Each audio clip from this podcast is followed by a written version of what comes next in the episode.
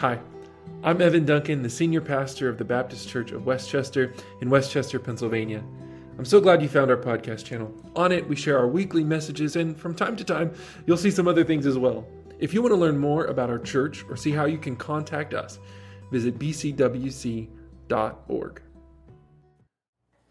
It's good to hear you all again. It's good to see you.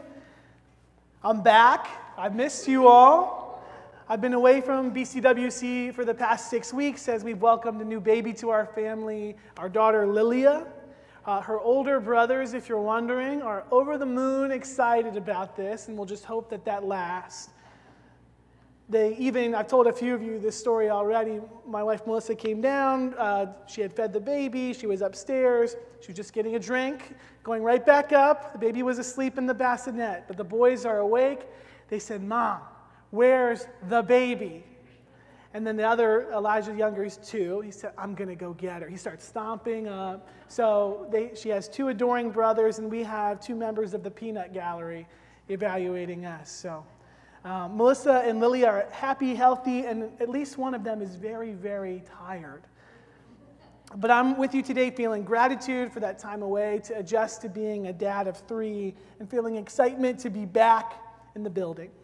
I grew up as a certified church hopper, an eternal visitor, a guest with uh, no promise of return. And so when I came to BCWC 10 years ago, I learned what it was like to have a church family. And to have my kids grow up in a community like this is one of the great blessings of my life, knowing that they're cared for from day one. So thank you. Uh, thanks to Pastor Evan as well, to our staff, our congregational leaders for your graciousness in uh, covering my responsibilities over the past few weeks as well as your own. So, with that said, I'm playing catch up today. I've missed some of our uh, Galatians sermon series, all of it, except for today, the end. Um, so, thankfully, Paul, my helpful ancient letter writing friend, he helped me out by closing this chapter with some summary of what had been said in the previous chapters. So that's nice for me. In these last few verses, he speaks to his friends in the church of Galatia, offering encouragement, offering pastoral guidance. And in case you've been away or you're visiting today, um, I'll catch you up too. Here's the, the big idea of this letter and this series it's good news to the Galatian church and to us that them and us are already part of the family of God. Despite the decisions or conflicts or messy relational dynamics that we undergo and that remain a part of our life together, we're already part of that family. Scripture reminds us that God loved you from the beginning, before you could ever even know what that meant. That God loves you no matter what you do or what you don't do, what you've done or what you've left undone. As Paul famously wrote in the letter to the Galatians, nothing can separate us from the love of God. But that doesn't mean that they or we should think that we are gatekeepers to this love and to God's grace. We're part of an ever widening circle of believers, which includes people that we deem to be like ourselves and people whom we've othered for all kinds of reasons. To drive that last point home, Pastor Evan, over the course of this series, has been referring again and again to one of our favorite quotes from the late Christian author Rachel Held Evans. This is a post it note on your refrigerator kind of quote. That's why we keep bringing it up. But I didn't want to be left out, so I'll say it too. This is what God's kingdom is like a bunch of oddballs and outcasts gathered at a table, not because they are rich or worthy or good, but because they are hungry because they said yes and because there's always room for more. This is all to say that we need God and we need each other. Being human is a strange and terrible and beautiful thing, and that's why we were always meant to be human together. The trouble is, it's not always easy being human together. Pastor Evan had previously explained that the church of Galatia was struggling to be human together. They had this tension between those who were culturally Jewish and now Christian and those who were altogether new Gentile Christians outside of the Jewish community. The question arose how could these two groups navigate the implications of their shared faith, despite the very different life experiences they had and the different sources of their identities.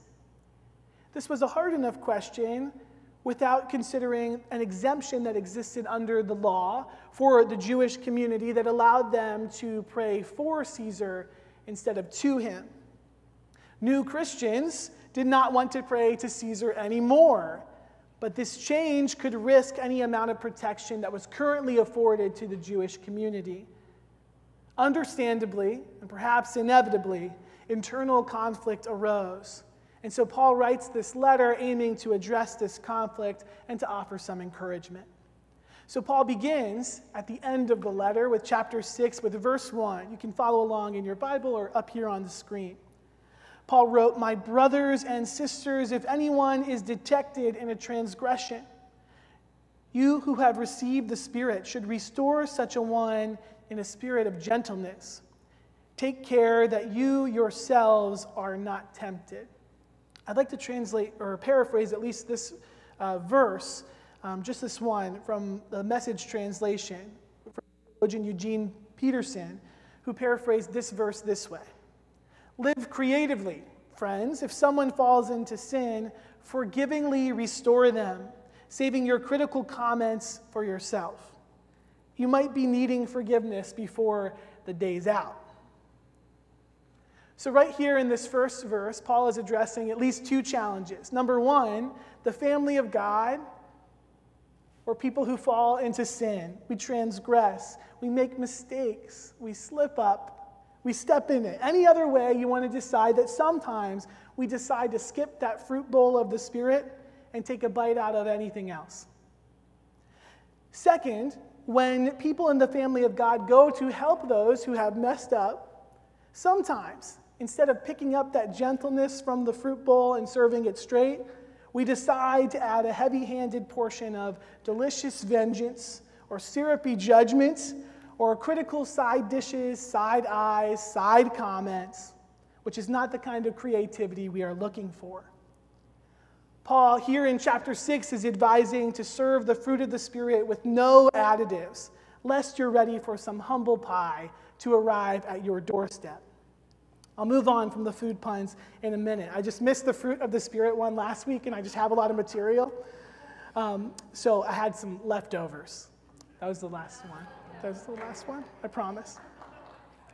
The point Paul is making here, at least in my reading, is that we are to live responsibly and responsively.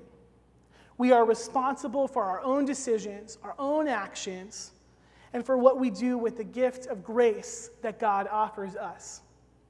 And with this gift of grace, we are called to be responsive to the needs of others. At BCWC, we call this responsive service. It's one of our, our core values. And Paul explained we can live out that value, being responsive to the needs of others, responsively serving them by what he says in verse 2 by bearing one another's burdens. In this way, Paul writes, we will fulfill the law of Christ.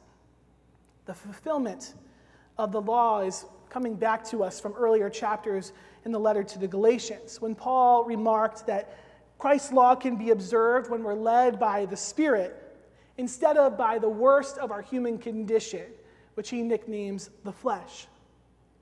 When we share in one another's burdens, we're modeling our lives after Christ, loving one another as Christ loves the church. In preparation for the sermon today, I was reading the work of a pastoral theologian, Kathryn Greene-McCreight. And she was writing about uh, St. Augustine, as often known, Augustine of Hippo. And Augustine likened this idea of bearing one another's burdens to the friendship of deer. Did you know that deer were friends with each other, other deer? That's the kind of bonus info that you're getting today. Augustine of Hippo wrote in his reflections about bearing one another's burdens that these deer, stags, when they cross a ford to get to an island for pasture, organize themselves so that they support one another's heavy antlers, with one behind stretching out its neck and resting its head on the one in front. Since one of them has to go in front of the others, they take turns. When one at the front gets tired from the weight of their own head, they go to the back, and the one whose head was supporting the others takes over. In this way, they carry each other's burdens. They cross the ford until they reach solid ground. I don't know about you, but there are times when I need others to help me not get bogged down by whatever's happening in my own head. And that's what friendship is for. That's what spiritual friendship is for. That's what the church is for. We cross the river together because doing so alone is dangerous. We go down to the river to pray as that hymn goes, but we gather at the river too. None of us can have it all together when we're alone. Paul further explains, starting in verse 3 For if those who are nothing think that they are something, they deceive themselves. All must test their own work then, rather than their neighbor's work, will become a, a cause for pride. If we can avoid here the pitfalls of comparison, comparing ourselves to one another, we also have the chance of foregoing one of our most difficult human challenges, which is self deception. We can deceive ourselves into thinking all kinds of things, things we know at one point weren't true. Humans are surprisingly good at self deception. Moral psychologists have shown that it doesn't take much for us to violate our own moral codes through all kinds of mental gymnastics. We deceive ourselves, for example, into thinking that we're more important than we are. That's what Paul's talking about here. We also deceive ourselves into thinking that we're less than we are, less than God's beloved. We can be wise when we remember that we're running our own race. So we're keeping in our own lane. And the only time that we're looking over to the other lane is to make sure that the other person has enough water to keep going in theirs. Here in these verses, there's a paradox, a seeming contradiction of statements between the idea that we bear one another's burdens, while at the same time we're supposed to focus on our own work. Pastor Evan wisely reminded me in our preparations this week that this is a very distinctively Baptist tension. We believe as Baptists that the individual stands before God, the individual has the right to interpret Scripture for themselves, that they're responsible for their own actions and and uh, their, their reactions to others' actions. At the same time, as Baptists, we believe that it's important to ask for help when we need it and to offer help when it's needed. We can deceive ourselves into thinking that we shouldn't ever need help or that we have no responsibility to those around us. I have enough on my plate. And though we might deceive ourselves into thinking these things, the scripture goes on to say that we cannot deceive God. So we'll pick up with uh, verse 7 next.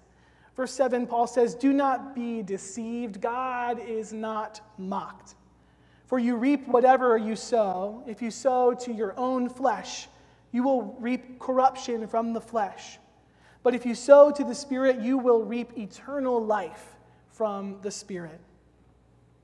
As a reminder here, Paul's referring to the idea of, of flesh, not equating it to the body. Rather, flesh is indicating the human condition of, of greed and fear and selfishness. Paul wrote If you invest in greed, if you live your life out of fear, you will reap nothing but corruption. That's all that's there. There's nothing more to gain. It's like peering out a window and you open it up and all you see is a brick wall. Sure, the window's open, but there's nothing there. There's nowhere to go, nowhere but obstacles. But alternatively, Paul is casting this other vision that we can have if we live in the Spirit, if we open the window and allow the winds of love and joy and peace and forbearance, kindness, goodness, faithfulness, gentleness, and self control, well, that's a very different view. That's a view that goes on forever a skyscape that stretches beyond and beyond and beyond, seeming to never end. The things that matter, the things that are true, the things that are eternal. Eternal life from the Spirit sounds pretty good to me. But Paul reminds us that there's work to be done in the meantime. So maybe it's best not to jump there just yet. We can keep that window open with one eye on the horizon and the other eye fixed on the work that needs done in the house and beyond, in our neighborhoods. That might be why Paul continues in verse 9 let us not grow weary in doing what is right. We all have to wash the dishes, right? For we reap at harvest time about whether or, oh, sorry, we reap at harvest time if we do not give up. So then, whatever we have an opportunity, let us work for the good of all, and especially for those in the community, in the family of faith. Our new identities as Christ followers mean that we can be patient, not worrying about whether or not we fit in the religious or cultural boxes of the day. God is bigger than any of the boxes we can try to put God in. Paul says this to the Galatians. Scripture teaches us that now. Paul said to the church of Galatia, There is no, neither Jew nor Greek, slave nor free, male nor female, for we are all one in Christ Jesus. In our context, if Paul was writing today, maybe he'd say something like, There is neither Republican nor Democrat, boomer nor millennial, American nor migrant. We are all one in Christ Jesus. We keep trying to divide, but Christ keeps bringing us back to the center. What we can do, Paul writes, every time that we get the chance, is to work for the good of all Perhaps starting with the people closest to us. There's a lot of problems in the world. We can't do everything, but we can do something. So maybe we start where we are in the community of faith and those where God has placed an influence for us, knowing that our old divides mean nothing now. And as Paul concludes later in this chapter, new creation is everything. But again, becoming new still has its challenges. You can think of a newly married couple, the honeymoon has ended, and now it's everyday life and there are bills to pay. Or a blended family in which new love emerges from broken hearts, but every now and then the shards of those broken things escape the dustpan. It's one thing to say that God has done a new thing, and it's another to live with that new thing when you keep catching glimpses of the damage that's been done flashbacks or memories of the tears that had been cried or the mistakes that had been made. As Baptist teacher Beth Moore wrote in her memoir, there's no starting over from scratch. There's only starting over scratched. Okay, here's the so what. I'm looking at my friend Pastor Jim. You know what it's like, each of you, I do. I think we all do, know what it's like to be scratched or scarred or wounded by circumstances or people, perhaps even people within a faith community. You know what it's like to make mistakes and to feel the pain of someone else's mistakes. You know what it's like to get a shiny new beginning only to be distracted by those smudges in the corner. Those mercies that come new every day, the new creation that we are and that we are promised. We experience that authentically, truly, through the kingdom of God that's breaking in right now, that is both here and not yet. Sometimes that not yet wears on us. Even so, what Paul promises, what Scripture promises, is that God's grace is sufficient for this moment, these challenges, and all the ones to come. Paul wrote, and I say to you, don't give up. There will be harvest in its own time. Instead, what we can do now is fix our eyes upon Jesus, focusing on the good of all. Traveling away, maybe to the away games, and then coming back here for the home games, for the practices, growing and stumbling right here at home with one another, making sure that there's always room for more. There's a lot to do while we're here in that in between. And this work will add joy and meaning to our lives.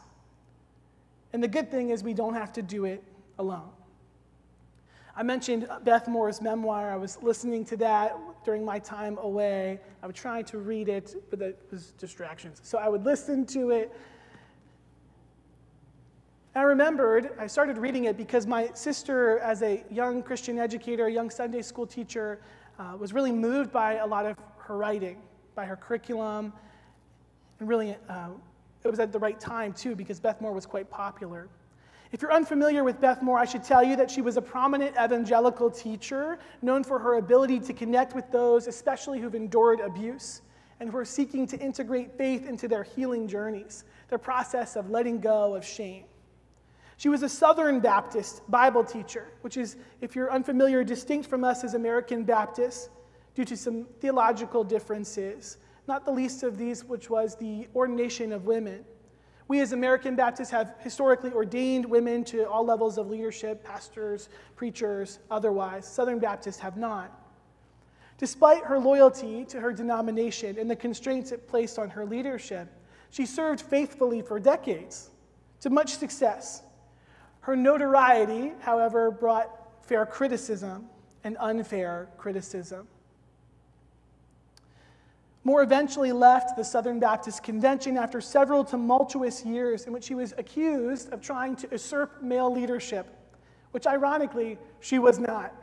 she took painstaking steps to avoid doing such things, often having what was called a male covering. You always thank the uh, male preacher to ensure that you know, you're there as a teacher and not a preacher. Even as her husband dealt privately with bipolar disorder and an array of other physical and mental health conditions, she played a part that she was expected to play within her denomination, where her voice was less valued than her male counterparts. She was also criticized by people within her community when she spoke out against uh, or spoke out on behalf of for sexual assault survivors or victims. She spoke out against prominent political figures and leaders within her own denomination, and that was not met with much grace or approval. So, all of this tumult, years and years of it, was too much. After decades of potluck, she had grown up in this denomination. She had given her life to Christ through the people associated with it. She had made her living there. She taught hundreds of Sunday school classes, and all was being taken away. She felt pushed out, and so eventually she left. And then the pandemic came. But once the pandemic ceased its grip on communal life, Moore decided to set out and find a new congregation to worship within, and she had some challenges. She was a no- notable person, but also a bit of a polarizing figure. So it proved to be a difficult task. Of course, she had unique struggles. She was well known, she was uh, polarizing or became polarizing because of what people had said about her. But I imagine many people in this room or watching online or people within our circles have known what it's like to take on this difficult task of searching for a spiritual home, to feel spiritually lost at sea, to be flapping and just trying to find a place to come ashore, hoping they won't throw you back into the ocean. There are those who have felt hurt, feel hurt, abandoned, kicked out, unwanted, disoriented, and otherwise unsure if they could ever find a congregation that would welcome them so that they might experience true sanctuary if they ever had. For Beth Moore, something pretty incredible happened. She took a risk and she and her husband went to an Anglican church in Houston. I didn't think there were Anglican churches in Houston, but there are Anglican churches in Houston. She took a chance, she went there, and way out of her experience, it was way out of her comfort zone, and at first it felt weird, which is a good reminder that church can be weird sometimes, especially when you're new. For many, it can require summoning all of your courage just to walk through the doors of a church. Moore didn't know when to stand or sit or kneel or pray or read, and there were people in robes. It was way outside of her tradition. The whole way to church, and for most of the service, she felt like she had no idea what was going on. She had led services for years in large congregations, in arenas at one point, but now she was the one in need of some radical hospitality. The whole experience was beautiful but clunky. She was both uncomfortable and glad to be there. So, as she was leaving, she had given it a try. Her husband was very moved. They talk about that more later. You can read the book. But she gathered her Bible, her purse, and bulletin, and she stood up and turned to leave the pew, and then several people were waiting there for her. In just seconds, there were even more of them.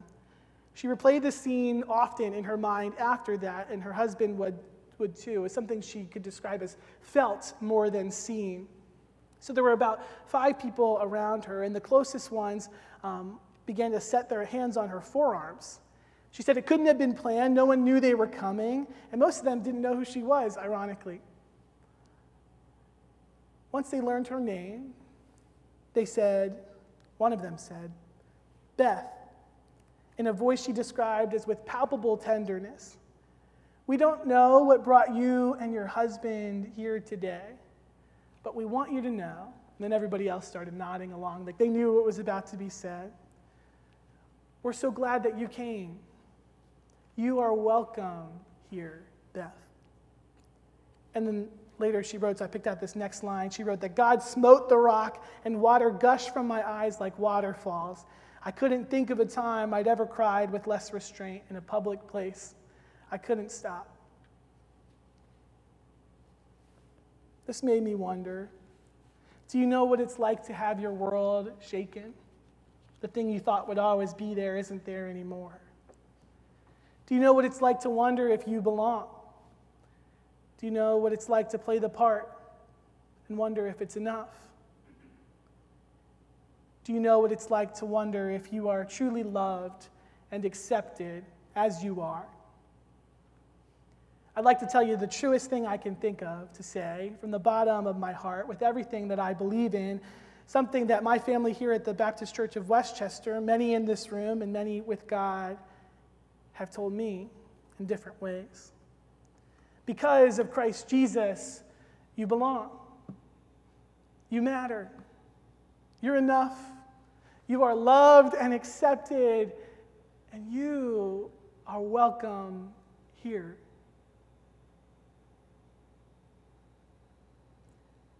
Maybe it's your turn to receive the grace of God through God's people and find a spiritual home. Or maybe it's your turn to extend God's grace to others, welcoming them into the family. Either way, as Paul wrote, don't give up. Work for the good of all within and beyond this family of faith. Amen. Thanks for listening to the Baptist Church of West Chester podcast. If you have questions, want to connect, or are looking for ways that you can support God's work at this church, visit bcwc.org. And as you go, through whatever your day may throw at you, I want to share this blessing with you. May the peace of our Lord Jesus Christ go with you wherever he may send you. May he guide you in the wilderness, protect you in the storms. May he bring you home rejoicing at the wonders he has shown you. May he bring you home rejoicing once again into our doors. Go and be the church.